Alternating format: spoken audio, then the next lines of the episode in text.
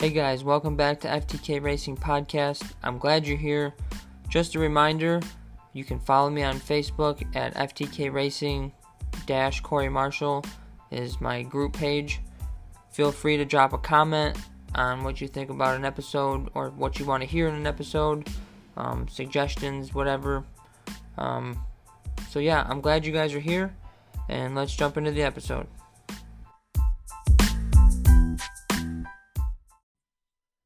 Hey guys, what's going on? Thank you for joining me for another FTK episode. First thing I want to say, I apologize for how I sound. I was just discussing with my guest that I uh I work out back in a lumber yard and it's just dust everywhere and I got super congested today, so I do apologize if I sound stuffy or sick or, you know, just off. Um I do apologize for that. I'm going to try my best not to sniffle or clear my throat because I feel like I always had to clear my throat. So, um, but anyways, like I say, usually every episode, um, if you guys enjoy the show, you like the the content, um, you know, maybe you guys even have some ideas on different episodes. You know, go to Google Podcast, Apple Podcast, Breaker Podcast, you know, wherever you can find it. Write like the show, rate it. You know, drop me a comment. You know, how you what do you think about it, and what maybe I can improve on, or like I said, future episodes. Um, I'm totally cool with that, and I appreciate it.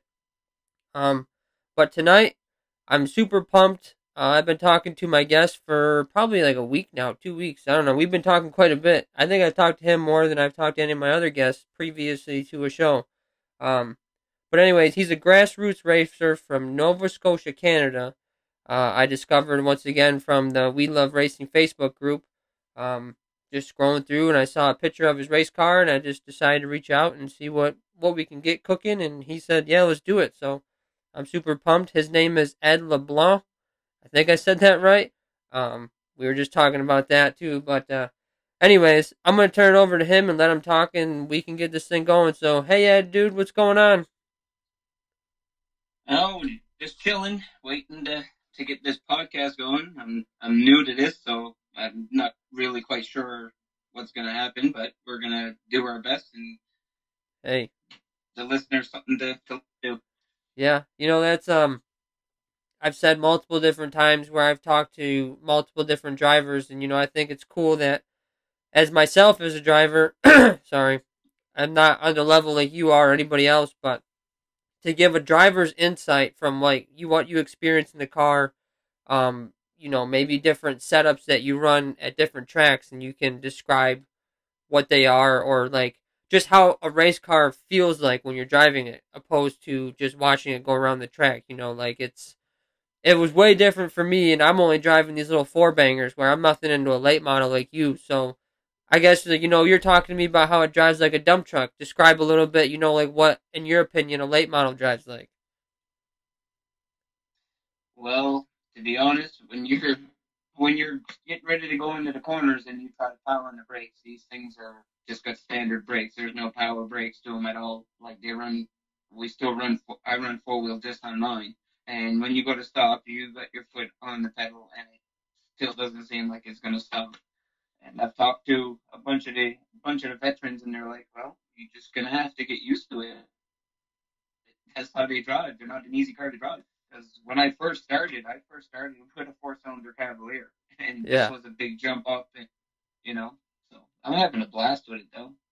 Um, so now is that based off of like your traditional, how everybody says stock car? So you know, like you're saying, it's just regular brakes, so it's nothing, you know, no no fancy get up. So is that like what a late model is based off of? Is just kind of, you know, your regular everyday car almost.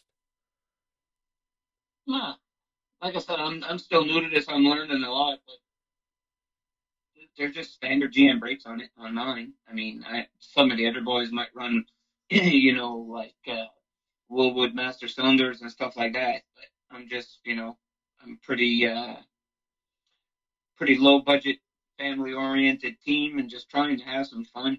And you know, whether I'm up front with the boys, and next you know, it, I'm out back, I'm still having just as much fun. Not being it's just a rush, and, and you know, feeling accepted into the into the sport, into our into our class. I mean, like I said, running four cylinders and then jumping all the way up to sportsman. That was a that was a big commitment. And some days I'm like, why? Why did I do it? You know? Yeah. I question myself.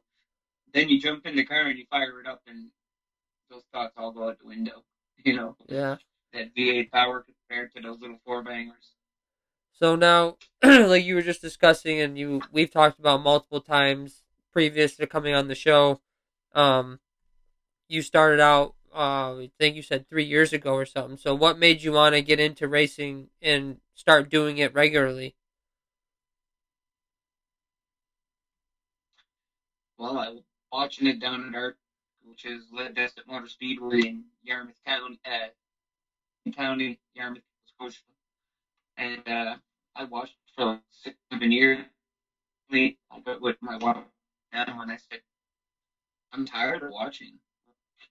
You know, Yeah. about time we, I'm like, one of these days, Dad's gonna race. And she, yeah, if you want to do it, then let's do it. So I ended up buying a stock car, which you know wasn't big. Put a few hours into it, you know, put a bunch of whacking new parts on it, and I ran my first race, which wasn't the greatest. I started off my first race nervous as I don't know even even know how to explain, shaking, whatever. Yeah. And uh, mm. because I had plenty, but being on the track by yourself is nothing compared to being out with you know like 15, 20 other cars, which you know. Yeah. And uh, dropping a green flag, I went to shift into third gear. We're coming off of turn four. Went to shift into third gear, and there was no third gear. There was no second gear. There was no first. The only gear I had left was reverse. So my first race, I ended up watching from the pits for the whole weekend. that stinks. My yeah, uh, it was pretty much a bump. it's funny you're talking about your first race and how you kind of like what you were experiencing and feeling.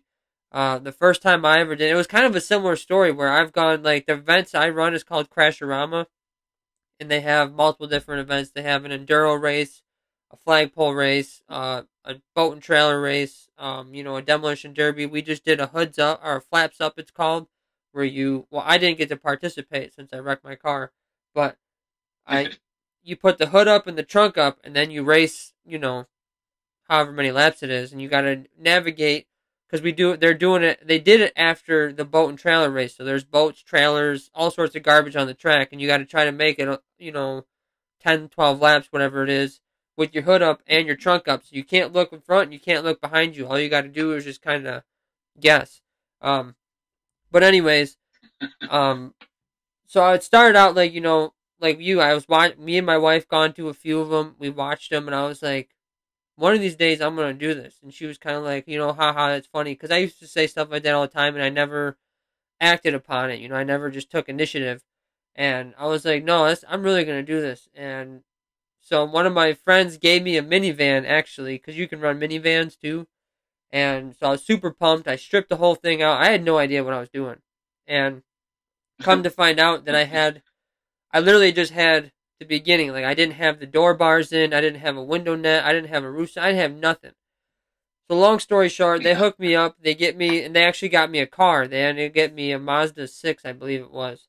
Um, so I get to the track, and you know I'm walking around the like up through the pits and looking out at the track. I didn't go onto the track, and they were kind of giving me some pointers, and you know, and I wasn't that nervous right away. I was kind of like a little sketched out because I'm like, you know, this is something I've never done. It's gonna be a little crazy. And once I got strapped into the car, it still wasn't that bad. And I started right on the front row. It was, you know, one, two, three. I was number six, so I started right on the front row, right underneath the flag flag man, and I was like, this is gonna be crazy. And as soon as he dropped it, my foot just hit the gas, and that was it. I forgot I even had a brake pedal, so every lap I went higher and higher, and eventually I smacked the wall. And the first red flag they threw, they cut, they kicked me out of the race because I had a flat tire, and we're not allowed to li- not allowed to race on our rims. Um, so that's how my first race went, Yeah. is I smacked the wall. but that's part of racing. That's how you learn. Oh, definitely. So what do And when I first started, Go ahead. When I first started, the guy that owned the track at the time had said, you know, don't expect to be Superman. He goes, you probably won't win this year. So each week I kept on doing better and better. And I mean, we ran, we ran two heats, two four cylinder heats, which would be the first heat would be like the bottom 10 in points, and the second would be like the top 10 in points. So the faster guys and the slower guys, of course. So I was with the slower guys.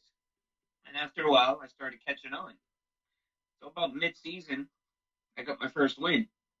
Track owner came over. He goes, Wow. He goes, Congrats. He goes, You did good and you're doing good. He said, Don't expect to keep it up. Well, I kept on kept on winning. I won five in my first in my rookie year. And then I got moved up to tenth in points, so I started racing with the big boys. Yeah. And I like, well, starting on the front with the with the faster guys. I mean, I say big boys, but they're still only Cavaliers and, and uh, Sunfires. And uh, I was really nervous starting on the front with them. So they dropped the green flag, and I never saw them for the whole race. I re- led all 15 laps, went out for the second heat with them, started on the front again, led all 15 laps again. Mind you, then when we start the feature, we're all bunched together. Both heats are, are in one feature, 30 laps. I didn't do so well there because when you when you win your heats, you got to start in the back. So all the bigger, faster guys were ahead of me, and I had a harder time catching them. But like I said, it's still a blast. And I mean, one one win there, it just got away from me. I think there was three laps to go. I had like a ten car lead, and uh, we ran. I they ran Volkswagen wheels on the outside. I still had the Chevy rim, and I, going into turn one, I felt the felt the, the steering wheel shaking, and I said, "No, this isn't happening." Next thing you know, it I'm watching my rim and tire taking off, and I watched a guy in second place pass me. I broke the center of the rim right out, and it was still bolted to the car. That's crazy. So that was quite. Yeah, I uh I don't know if I've ever experienced anything like that. I think the hardest thing or the most challenging thing aside from just making it through the race, like I have yet to finish an enduro. I'm determined to finish one. I've I've gotten either wrecked or you know caught up in a wreck or I I blew a tire or the car overheats. Something always happens and I've yet to finish one. So I'm determined, but the one thing that's always getting me is like I said flat tires and at first I didn't really kind of know how to like detect it was flat. It's it's really odd. Like you would think you'd know right away, like if your tire's flat, but it, sometimes the car still drives somewhat okay. Like my last, not the last race I just crashed, the one before that, I uh I blew a, a or yeah right rear, but it wasn't like completely flat. So I was still racing, but it was sliding all over the place, and I'm like, something's got to be wrong. So I we we hit a red flag, and I asked the dude next to me, I was like, hey man, is my tire flat? And he goes, yeah. So I had to pull off, but I uh I can relate to an extent to what you know you mean by that, and it's that's another thing is that I never, you know, you're driving your car every day on the road, you might feel a bump here and there or whatever, but when when you're driving and you're racing and you're so focused on what you're doing, but as soon as that car doesn't feel, even if it's a little four banger, as soon as that car feels a little off to you, it's like you can pick up on it right away, and I think that's kind of cool because I I don't know, I guess I never would have anticipated that, but it's just another part of racing that I think people don't fully grasp when you're not in the car, um, which not everybody can be. But if you have that opportunity, it's a cool thing to relate to another person, and they can be like, yeah. And then you can also notice this, or you know, there's something when you're on the track you notice, and it's really cool. And like I said, uh, it's just a blast. Like I agree with you when you were talking about how much fun it was when you're out there, you know, your first, second time where you were nervous, but as soon as you fired up the car, all that stuff went out the window, and you're like, let's just, you know, let's get it going. So, I, you know, I agree with you. I think it's, it gets addicting. I don't know about for you, but it gets addicting to me. well, I got rid of the four cylinder. Well, I didn't get rid of it. I still have it. I had three of them. I sold two. I still got the one that I raced, and I mean, here the money pit's right next to me here. Yeah. I mean, it's it's not it's not a brand new late model, but it gets the job done. And it was a competitive car back in the day, and I'm sure once I get the hang of it, she'll be competitive again. So, you're still. How many races have you run in your late model now, Uh, compared to your four cylinder racing? Well, I ran two complete years, which is well, our first year we ran eight races, and then last year due to COVID, we only ran four four race weekends. So, then, which consists of like two heats and a feature. So I probably ran. Oh, I don't know. Well, like I said, two uh, two two years with the four cylinder, and then last year I bought the late model with two race weekends to go. So I tried it out last year, still with the old paint scheme that was on it and the, old owner's numbers, because I didn't want to, you know, really spend much money to throw numbers on it and then take them all off and paint it. Yeah. And I didn't do that bad last year, you know, compared to running. I'm running with veterans that are like have like 20 years experience or Yeah. more. And they were they they said one of them said that he was you know surprised because they didn't lap me in the feature, which is a 30 lap feature. He goes, I usually lap rookies in like 10 laps. So you know that was a that was pretty cool to hear. It's it's, it's a pretty good boost of confidence. Yeah, you know that's touching on that subject. That's one of the coolest things I think that I have experienced is, you know, like I described my first race where it was just really bad. You know, I didn't know what I was doing, going into the corners way too hot, hit the wall, blah blah blah. Second race started getting a little bit better, and I wasn't going as fast. I was kind of, I don't want to say scared, but I was trying to be like cautious, but want to go fast. But I was just kind of like, I wasn't at that point yet where I'm like, I'm just gonna let it go and see what happens. Because I was almost like, well, I don't want to wreck the car either, because I want to do the rest of the events.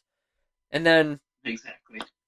and uh then I started getting more and more experience and now it's like like before like if when I first started racing I would see a hole open up but I wouldn't even try to take it. I'm just like, you know what, there's like five cars right there. What if I go in there and one of them wipes out or what if I wipe one of them out? So I was like, you know what, I'm just to I'm to stay where I'm at. Now I see a hole and I'm like I'm diving into it and you know, I'm riding right on people's bumpers and I'll even push them a little bit. Like I noticed that if you if you especially in my racing i mean it might be similar to like a a feature race you know like if people are coming up to you and bumping you a little bit and and you give like if you if they come up and Yeah. they tap your bumper and you move out of the way and they pass you people are going to do that to you all day long but i noticed like like if you somebody comes up they tap your you know your right side left side the, the bumper whatever and you hold your ground it's like okay now it's game on so is is that kind of similar to like i said i've never raced in four cylinder heats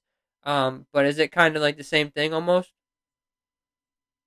Yeah, pretty much. Yeah, it's just our track is completely different than any other track that I've ever seen. Like it's the only track that I've ever raced at. Our nearest track is is uh, three and a half hour, uh, three and a half hours away from me.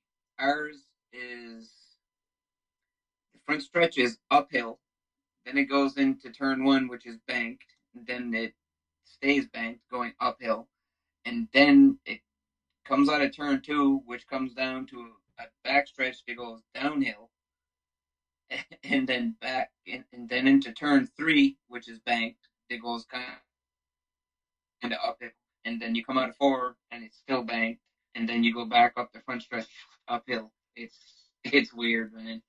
that that's interesting i've never heard that so you're kind of like going you know going up hanging it coming back down going back it's like it's almost like you're going i mean obviously it's probably not that drastic but that's interesting i never i never would have what how so how did you navigate that the first time you went out there like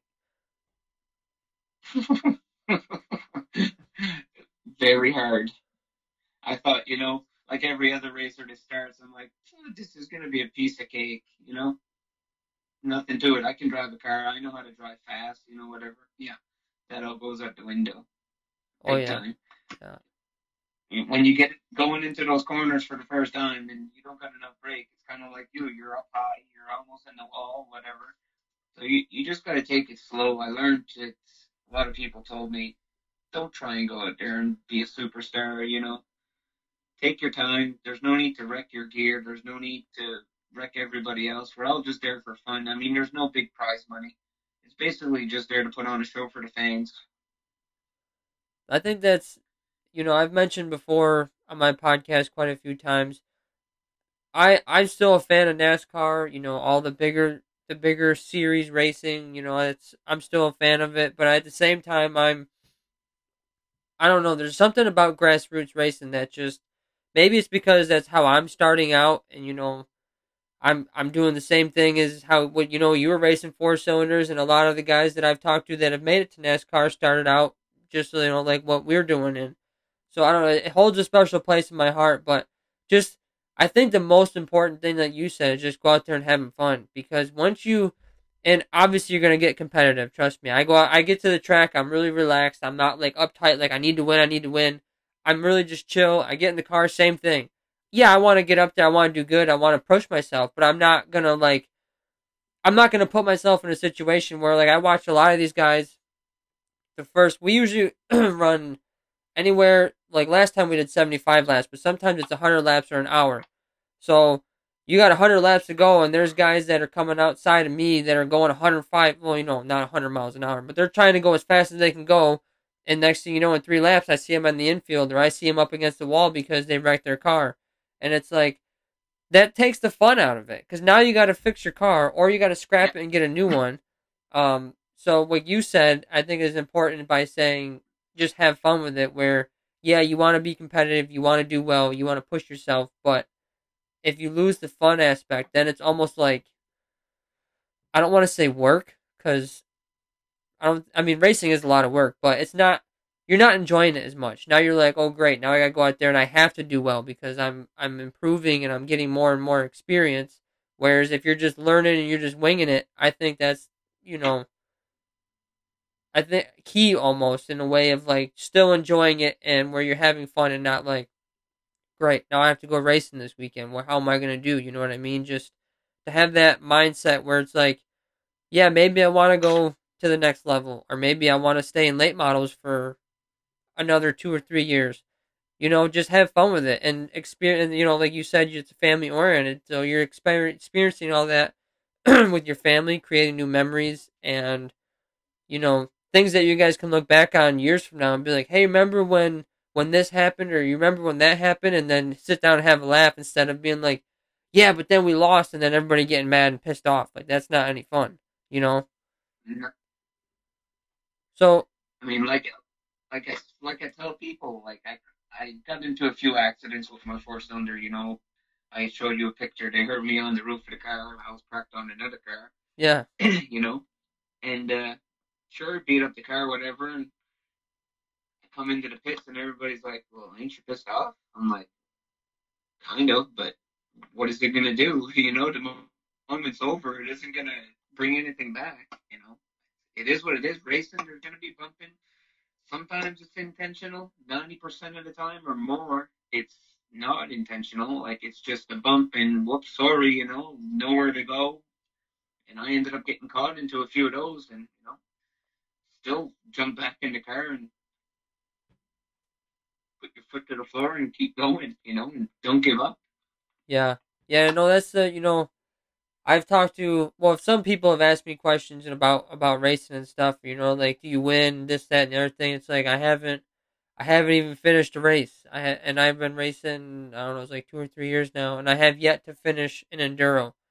And they and they kind of look at me like, so why do you keep doing it? And it's like, I don't know. It's just first off, it's like me personally, I feel like I need to do it or I want to do it. And then second, it's like, it's fun. You know, it's not like, yeah, it does get kind of stressful. It does get expensive, but honestly, it's when I'm racing, when I'm on the racetrack and I'm in the car, it's almost like everything around me is, it's all crazy and everything's, you know, chaotic, but it's like my head almost makes, like, I'm almost making sense of things. Like, I almost kind of feel at peace almost, which sounds weird because you know there's wrecks happening all over the place. You can get caught in wreck any second, but at the same time, it's almost like calming and relaxing to me.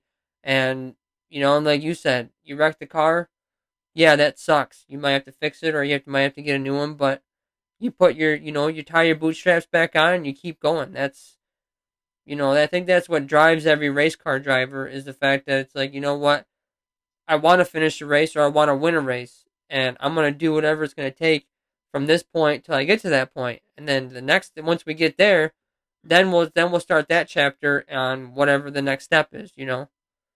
So. And I mean, um, I'm still learning. Like I don't know much about setups. I'm learning on a friend of mine down here, which uh, be Kyle Hines. He's uh, one of our veteran sportsman, late model uh, drivers down here, and he's been helping me out quite a bit. And people are like, "Well, why are you helping?" He goes, "Well, I want everybody to be competitive. The more competitive we can all be, the better of a show we're going to put on. And plus, we don't need cars, you know, with crappy setups on them and spinning out everywhere and not making an enjoyable race." And he goes, "Plus, you know, I don't want him wrecking my car." Yeah. so you know, it, having people like that helping you out, you know, it's it's. I guess that's why we call it the sportsman class. I mean, there's a lot of sportsmanship. I mean, I just crashed this my second race of the year.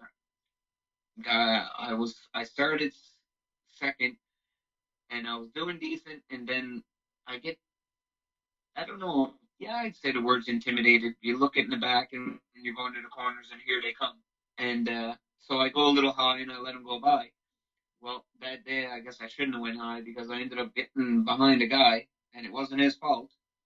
He blew a right hose going into turn one. I went to turn and put the brakes on, and I got into his water, and I slammed into him. I don't know, 40, 50 miles an hour. We almost pretty much almost hit head on. He was up against the wall, destroyed the front end of my car, like smashed the red, bent the frame. It hit hard enough. It bent my uh, my shaft to my water pump, and and a few things. But luckily, I work in a body shop. it's set on the frame rack for six hours. We got her straight.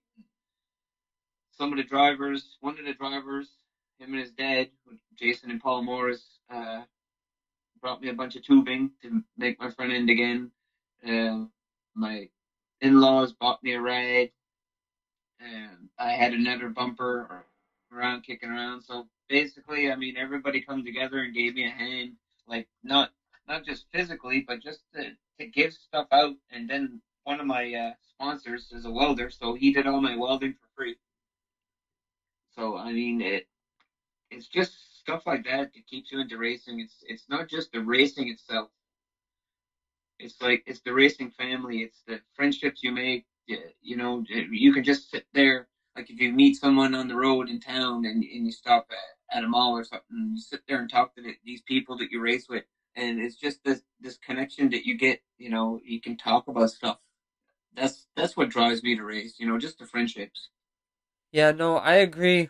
Um, that's one of the coolest things that I got to experience when I started.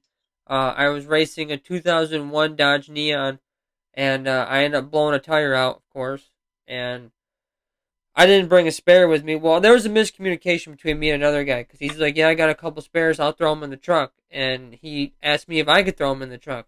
But anyways, I forgot to bring a spare, and so I'm walking the pits because I was still entered in two other events, I think. So I wanted to get my car back running. I was like, you know, my car's still good. The you know nothing's overheating. The car's not even damaged. Um, it's still let's let's go racing. And so I walked up and down the pits and I was like, hey, do you, do you guys have a tire for uh 2001 Dodge Neon? They're like, no, you know, check this guy or check that guy. And I found a dude and he's like, here, you can use it. You know, just let it give it back to me at the end of the night if it's not flat or anything. Um, and then like there was that instance, and then there was different instances where I just see people in the pits, you know, like people I've never met asking me if I need help or like I walked up to a guy I've never seen before, his car wasn't starting. I was like, Hey man, do you need a jump box? And he's like, Yeah. I'm like, All right, I'll go get one. I'll come right back.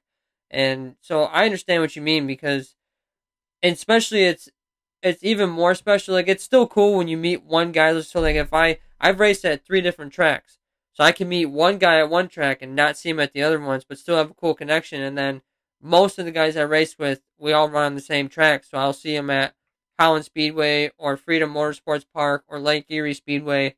And, you know, like you said, you just sit down, you talk about previous races or what you're going to do that night or, you know, or you just sit down and just shoot the breeze because you're at the racetrack. You got a bunch of race cars around. All these, you know, all your buddies are there, and it's just it's just a fun time. So that's also part of it too. I I agree 100% where it's the the friendships and relationships that you can form with people that you may never have even thought about interacting with before. Not like out of not on purpose, just you know, you you might see him before and be like, you know, not have nothing to talk about.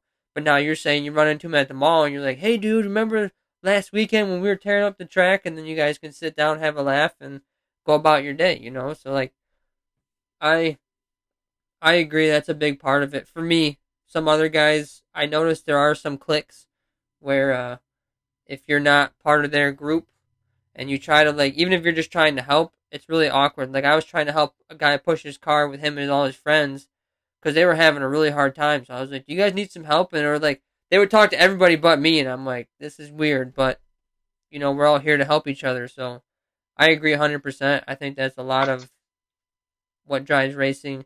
And another thing, that's another cool thing, you know, talking to other drivers that maybe people in the stands don't even realize happens. You know, they see if they're sitting in the in the grandstands and they can see the pit area, they might just thinking that you're working just on your car, or the guy next to you is working just on his car. But you guys might be swapping tools or you know parts or whatever, trying to get your cars running, and then you guys go out there, either tear it up or go out there and have a great race, and then go back in the pits and be like, "Hey man, wasn't that fun?"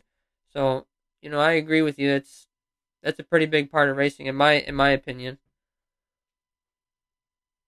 Yeah, no, it's it's pretty cool. I'm pretty pumped for this Sunday. We're we're running a, a memorial for uh, for a guy that used to race at the track. He, our track used to be a dirt track, and then Dave did, and he used to be the dirt track champion. And uh, we're running a 50 lap late model race in memory of him this weekend. So, oh, uh, I'm having a hard enough time running the 30 lappers. I mean, we run it's a half mile track we run on, biggest in the year we had to win their eighth mile.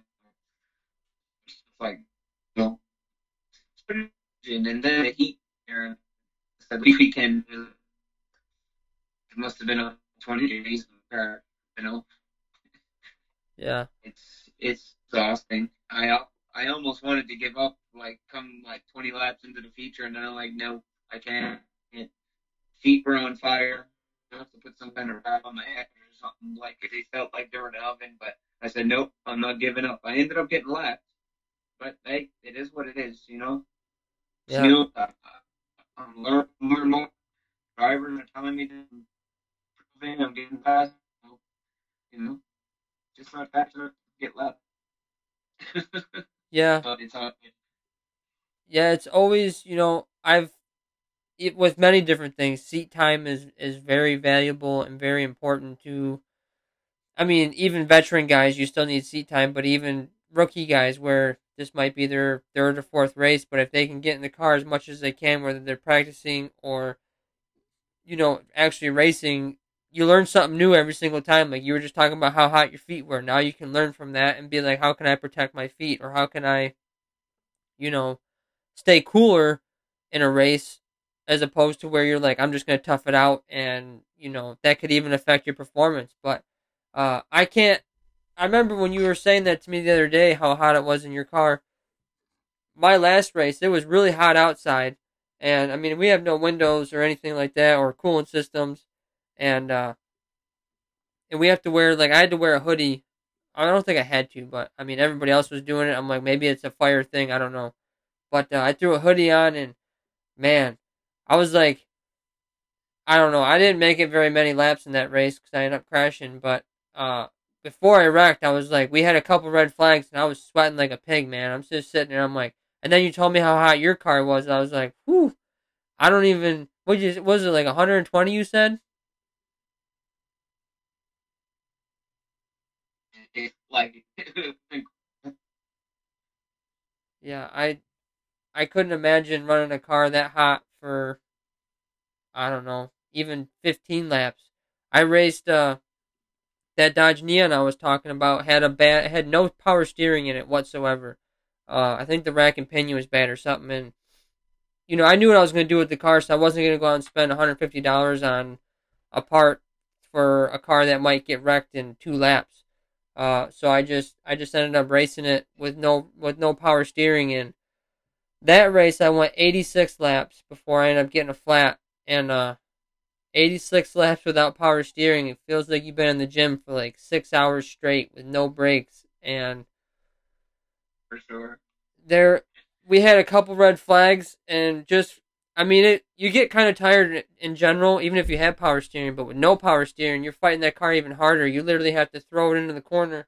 And uh we had a couple red flags and I let my arms just sit and I'm sitting like I could feel them like throbbing and swollen. I'm like man I don't know if I can go a full 100 laps. And but I was still determined like you know like you said you can't give up. If you give up on that then you're going to start slacking on you know other different things that could affect the performance of the car or even yourself. And then next thing you know, you're starting at square one again, like learning everything brand new because you did everything the easy way the first time, being like, well, I'm going to try it this way now. And uh, so, you know, it's it's always a learning curve every time you get in the car. I don't I don't care what kind of class you're in. I in my opinion, and I've heard that from many different drivers where they go to they go to one track and they run really really good and they might even win. They go to another track the next weekend and they either wreck out or blow a motor or something happens. Um, you know, it's always a learning curve.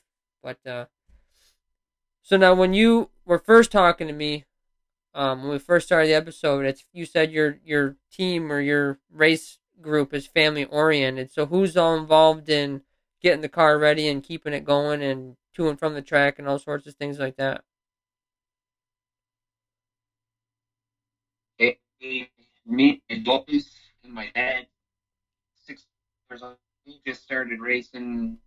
This is second year. He's ra- he's racing a, a four cylinder Cavalier. So basically, I more than uh, than he helps me because he's learning. You know, used to be a mechanic back in the back in the seventies and the eighties, and all this new technology is kind of different for him. So I'll I'll help him a lot. You know, I showed you we swapped motors there a couple weeks ago and stuff like that when it comes to working on this, I mean, it's mostly come up me. You know, we had the body all off this winter. He come up with body on, but it's it's mostly me and my oldest son.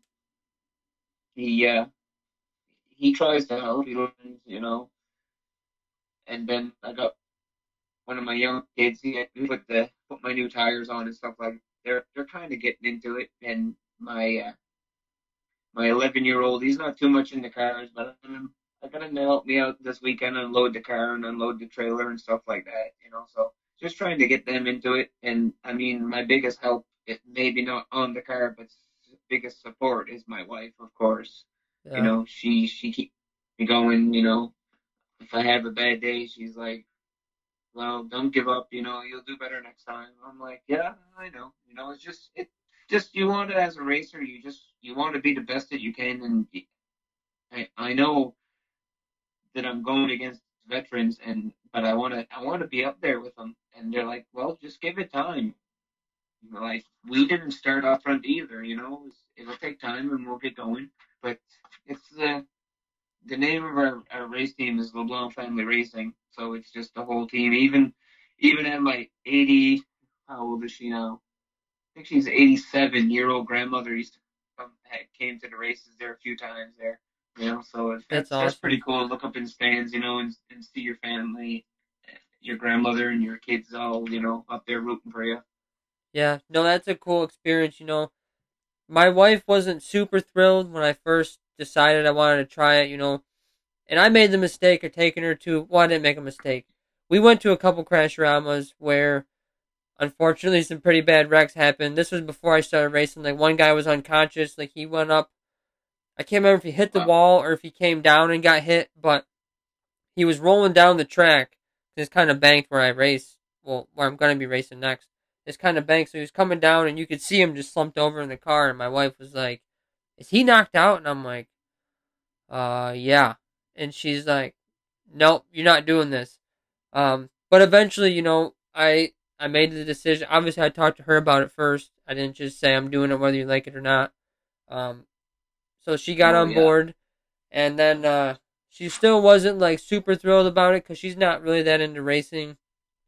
She wasn't at least, and uh, like the last couple years, she's like really been, you know, like I was talking to you about, a huge help. She paints most of my cars.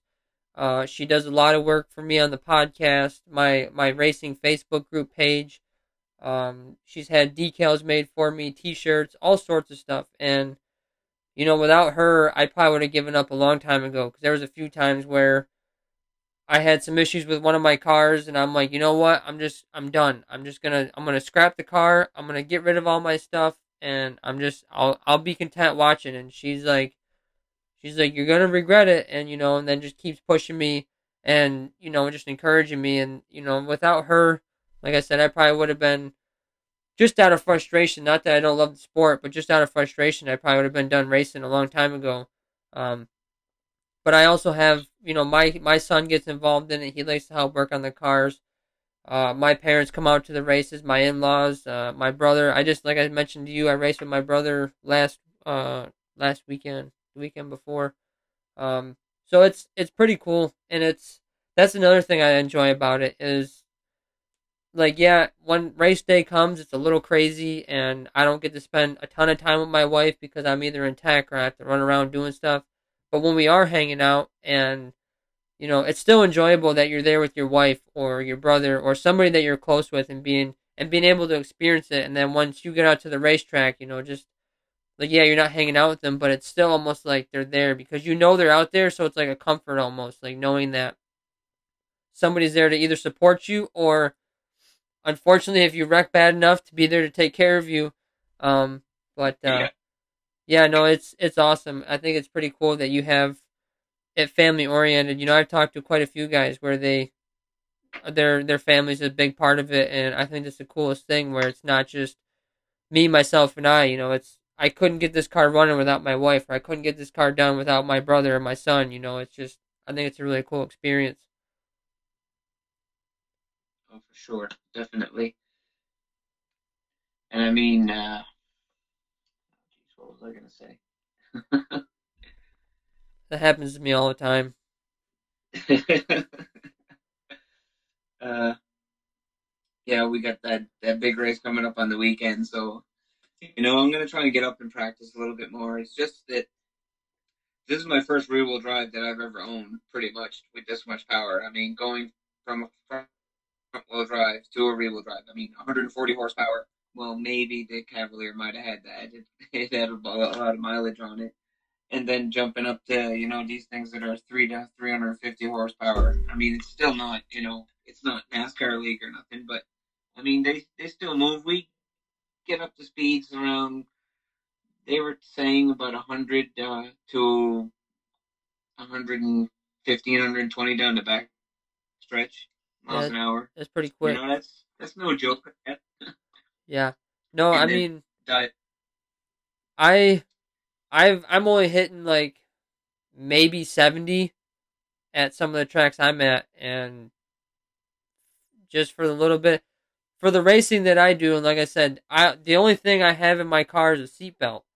Um, I mean, some guys put racing seats in them and they have you know harnesses and everything, but I literally just have a seatbelt. So, you know, even going 75 with 100 other cars around you, you're like, this is fast because when things happen, they happen quick. So, I could, you know, 120, that's, that's crazy. We're mand- mandatory five point harness, Hans device, all that stuff. I mean, even when I was in four cylinder, I got into one wreck and I just had a, just had a neck brace on and I'm like, no, I had a sore neck after. I said, uh, I'm going to go out and buy Hans, you know, it wasn't it's not mandatory in our four cylinder class, but in our we run V8 stops there also, and we run in our late models. We only got three classes there, and uh, I I recommend anybody that races to wear Hans. I mean, you snap your neck or something, and you could either be paralyzed or, or gone for the. I mean, I know they're expensive, but when it comes to safety, there's there's no price tag on safety. Definitely can't be. Yeah, you know, it's funny because people have asked me before, you know, like, do you wear a neck brace or do you wear anything like that? And I'm like, no, I just, you know, helmet, jeans, hoodie, whatever. And uh, after I hit the wall head on, uh, my last race, I'm like, you know, a Hans device or something might be might be a good investment because I'm still hurting from it. I mean, it's not like bad, but my back still hurts, my neck hurts, and um, but uh, yeah, after after the whiplash I I received, I was like, like if you were to say get a Hans device and then I experienced that, I'm like, hundred percent. You know, I'm that was crazy. I mean, I've never experienced anything like that before, and uh, hopefully I never do again. But if I do, I maybe I'll have a Hans device before then. But uh, yeah, no, it's it's no joke. Like when you were telling me when you hit that guy at 50 miles an hour, I was like, that's not doesn't sound like it's going that. You know, it doesn't sound like you're going that fast, but it's way different. Like I've seen guys wreck at crash Almas before, and I'm like, oh, that wasn't that bad. And then I did it, and I'm like, it's it's crazy, dude. I don't. I can't imagine wrecking at 120 or those guys in NASCAR where they're going 200. I can't. I can't fathom that. Have aside from that that wreck you sent me a picture of, have you ever had any pretty bad ones? I mean, hopefully not, but I know racing happens. Uh, coming off a of turn two, doing about I don't know how fast I was doing, maybe 50 miles an hour. Uh, back wheel bearing broke on my Cavalier, and wheel and everything took off, and I ended up going into the tires. It wasn't wasn't overly bad, but it was probably a harder hit than that picture that I sent you there, where I almost rolled it that was a that was a sad end to the day, but I hadn't brought any other wheel bearings, so she pretty much just stayed there till the next day. We went and put a new wheel bearing on it, and that was good to go to the next race. Yeah, you know, the next weekend that is. Yeah, see, you know, it's it's funny to think like I, I well me I don't know about you, but sometimes I get into a mindset almost where I'm like I'm racing, I'm like, you know, I've avoided multiple wrecks. I've I've dodged wrecks. I haven't got involved. You know, I almost slip into a mindset where I'm like, nothing's gonna happen. I'm gonna finish this race, and then next thing you know, bam, you blow a tire, or next thing you know, I'm heading towards the wall, and I'm like, and it happened just like like that. And you know, I was I had a couple people when I showed them the video.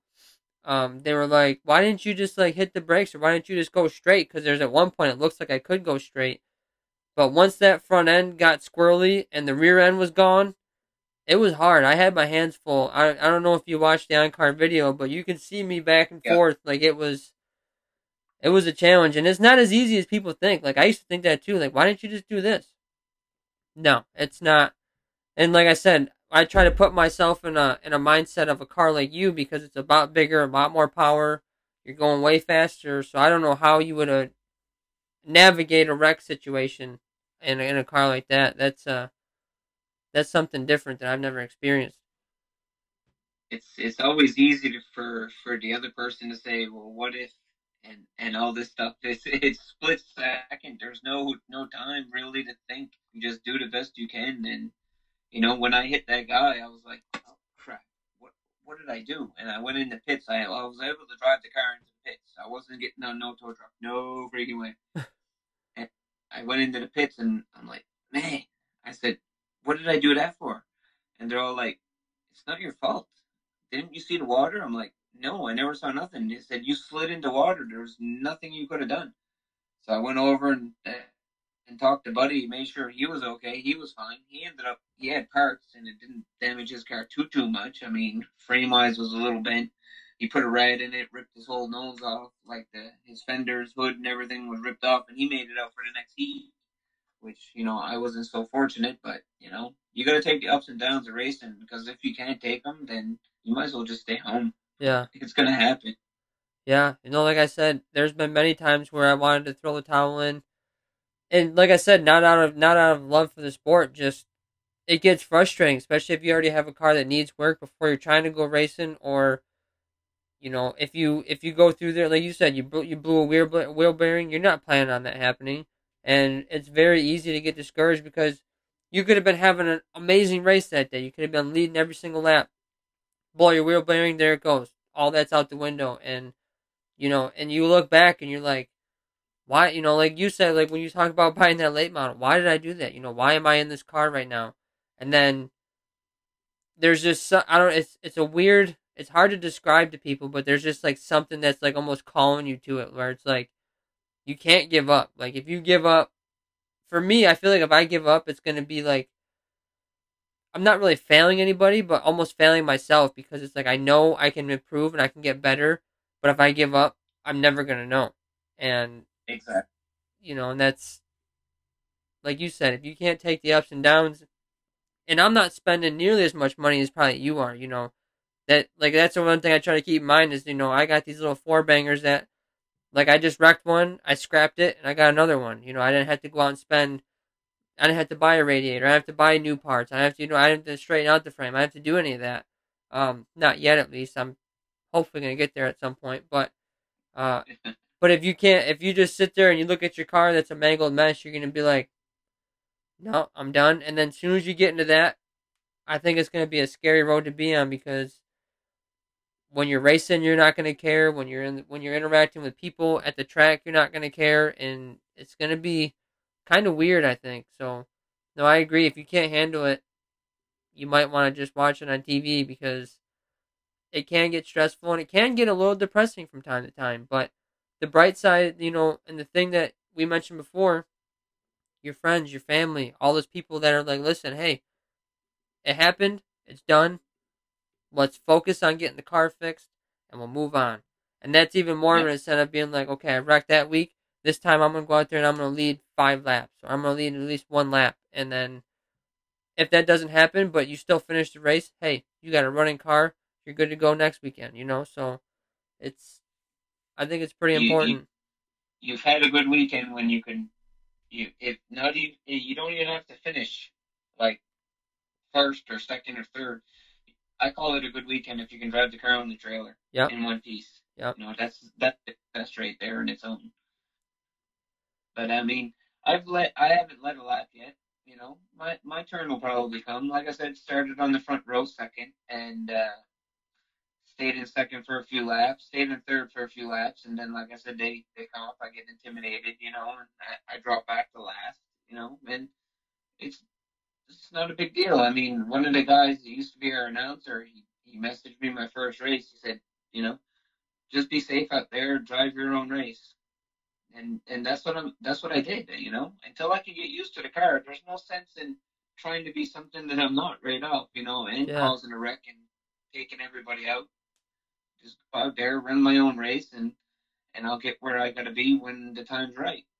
Yeah, no, I agree with you. If you go out there and you try to push yourself past what you physically can do, you're you know you're gonna go out there and you're gonna tear up your own car and like you said, possibly everybody else's car, and then then nobody's having fun. Then you guys all have wrecked cars, and what are you gonna do? So, no, it's important to have your own mind like game plan. Yeah, obviously it's gonna adapt per race because every race is different, and somebody could pull out in front of you, you know, whatever. But if you just stick to like what you know and what you're doing, no matter how many people are like, try this or try that or do this differently, I think you know you're gonna you're gonna always improve because you know what you can do. But if you try to step outside of that, that's when it starts getting a little bit hairy because that's not you. You're not in that moment that right then, you know. Yeah, but I have I have a lot of guys that are you know they'll they'll give me advice. You know, try this line to go into this turn, and you know it it does help a lot then I end up falling back to my four cylinder lines, which are completely different. But if I can go into those turns like they're telling me to, I pick up like, you know, half a second per lap. Yeah. But then when you when you're trying to chase these guys down, you're I pretty much say to them, uh, overdrive the car, which you know, overdriving you're going to be slower. Yeah. Yeah, no, I agree. Because if you're smart about it, and if you let the guy next to you that wants to go ten times faster than you are into the corner, let him go do that. By that time, if you're riding smooth and you're doing what you need to do, him going in there is going to have to make him check up. You might not be going any faster, but you're going to pass him because you're you're just driving. You're not you're not out driving him. You're not out racing the car. You're just letting it do what it needs to do, and you know yep. that's going to help. But well, we're just about out of time. I had an awesome time talking to you. We've been talking quite a bit on Facebook and, you know, back and forth, and it's been really cool to get to know you through that. And then seeing you face to face and talking to you, it's it's been a really cool experience, and I'm glad we got to do this. Absolutely, it was my pleasure, man, and uh, hopefully, you know, we might get a chance to do it again. Yeah, no, I'm I'm totally open to that. I'm gonna take a little bit of a break after this episode because I just between trying to get the car ready and doing all this other stuff and working and everything else I'm doing, I've I've been wanting to do more episodes. I just I just don't have time. So I was I was super pumped for this one because I'm like I get to do another podcast episode and then take a break for a little while, you know, regain my bearings and then come back.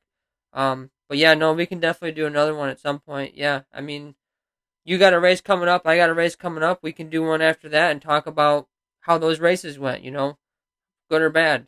Um, exactly. But so real quick before we get off, do you have anybody you want to give a shout out, like your race team? Like where can people go find you and support you? Uh, well, it'd be kind of hard for anybody that you know. but yeah. uh, we run at at uh, Lake Doucette Motor Speedway, like I said, in uh, just out of Yarmouth County, Nova Scotia. Uh, just give a shout out to all my LeBlanc racing t- family. Uh, give a shout out to my sponsors: Dustin's Auto Sales, Corning Electric, Jungle Gyms. the, what are they? Village propane uh, propane heating and ventilation. Uh, who else do I got on the card? Uh, Kuda Matata ice cream. Uh, my my work, Huber's collision, Huber's CSN collision, and you know like all the guys that have given me a hand: Kyle Hines, Jason Morris, Paul Morris, uh, our track president JP Arsenault, and, and all our, our all our committee. I mean, without without them, uh, racing wouldn't be anything, you know. Yeah. So just uh, a big thank you to everybody. Yeah. Well, that's it, guys. I appreciate you guys tuning in. Thank you, Ed, for coming on. I had a great time talking to you, and like you we just like we discussed, we gonna do it again. But uh, that's it for this one, guys, and I'll talk to you guys later.